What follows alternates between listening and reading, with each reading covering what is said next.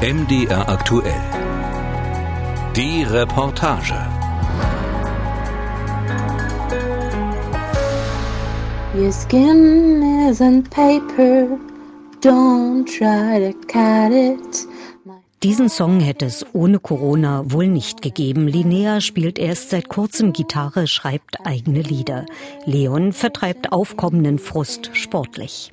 Ich versuche einfach ab und zu joggen zu gehen und hier oben ein bisschen so mein kleines Trainingsprogramm durchzuziehen in meinem kleinen Zimmer. Das brauche ich auf jeden Fall, um irgendwie nicht durchzudrehen. Denn in ihrem ersten Studienjahr sitzen sie vor allem allein vor ihren Rechnern. Es ist sehr eintönig, also man steht wirklich auf, lernt, dann gammelt man so ein bisschen rum, dann lernt man wieder, aber im Grunde ist es sehr sehr ruhig. Linnea lebt in einer kleinen Wohnung in Konstanz, Leon im Studentenwohnheim in Weimar. Er spricht von Glück, wenn er von der Einführungswoche an der Bauhaus-Uni erzählt. Die fand in kleinen Gruppen statt und so lernte er Mitstudierende, Dozentinnen und Dozenten direkt kennen. Linnea und ihre 112 Kommilitonen und Kommilitoninnen waren bereits zur Eröffnung des Studienjahres per Bildschirm zugestaltet. Dennoch fanden sich schnell kleinere Gruppen auf Initiative der Uni und der eigenen. Dann haben wir auch von uns aus initiiert und gesagt, ja, 17 Uhr am Dienstag. Wer hat Lust, zwei Stunden ganz so zufällig mit irgendwelchen Leuten zu reden?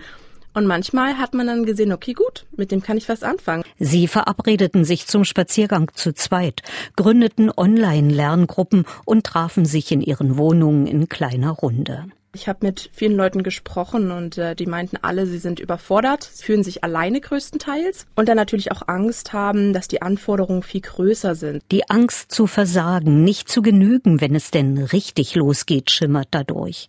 Auch Leon hat Zweifel, ob sein erster Architekturentwurf genügt.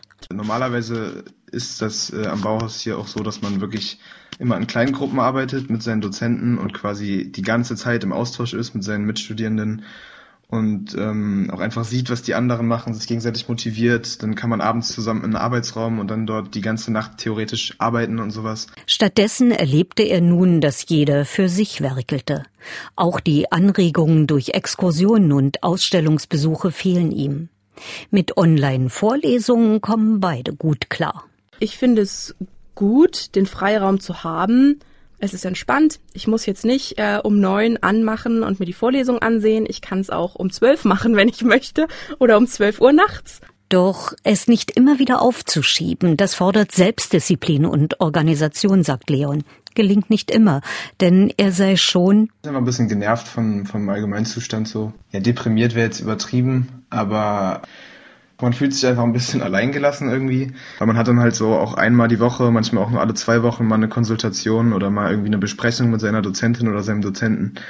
Und ähm, man fühlt sich da irgendwie nicht so richtig gut betreut. Das ist bei Linnea ganz anders. Von Online-Sprechstunden und Gesprächsrunden bis zum persönlichen Mailkontakt zu den Dozenten. Man hat rund um die Uhr das Gefühl, dass sich die Lehrkräfte für uns einsetzen und versuchen, uns zu helfen, wo es geht. Und wenn man ein persönliches Anliegen hat, kann man sich auch jederzeit an die wenden und bekommt teilweise auch zwei Uhr nachts eine Antwort. Also meine Laune ist eigentlich ganz gut. Linnea pendelt oft zwischen ihrem Studienort Konstanz, der Heimatstadt Halle und Köln, wo ihr Freund wohnt. Klingt anstrengend, aber anders würde sie es nicht aushalten, sagt die junge Frau. Dass man so für sich seine seine Balance findet, denke ich, ist wichtig. Ja. Leon hat sich im Wohnheim einen kleinen Kreis aufgebaut, in dem er sich wohlfühlt.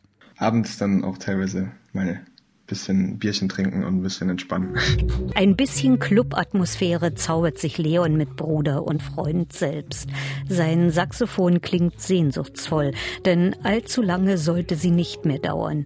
Die Zeit mit Corona im ersten Studienjahr.